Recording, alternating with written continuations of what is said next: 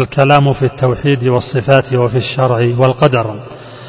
القول في التوحيد والصفات يدور بين النفي والإثبات وذاك في الأخبر والمخاطب مصدق للقول أو مجانب. والقول في الشرع أو الأقدار فذا من الطلب لا الأخبار.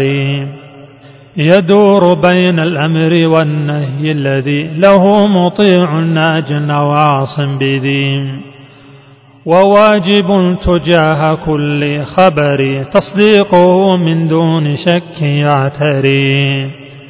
كذلك الإيمان والقبول كما يريد الله والرسول.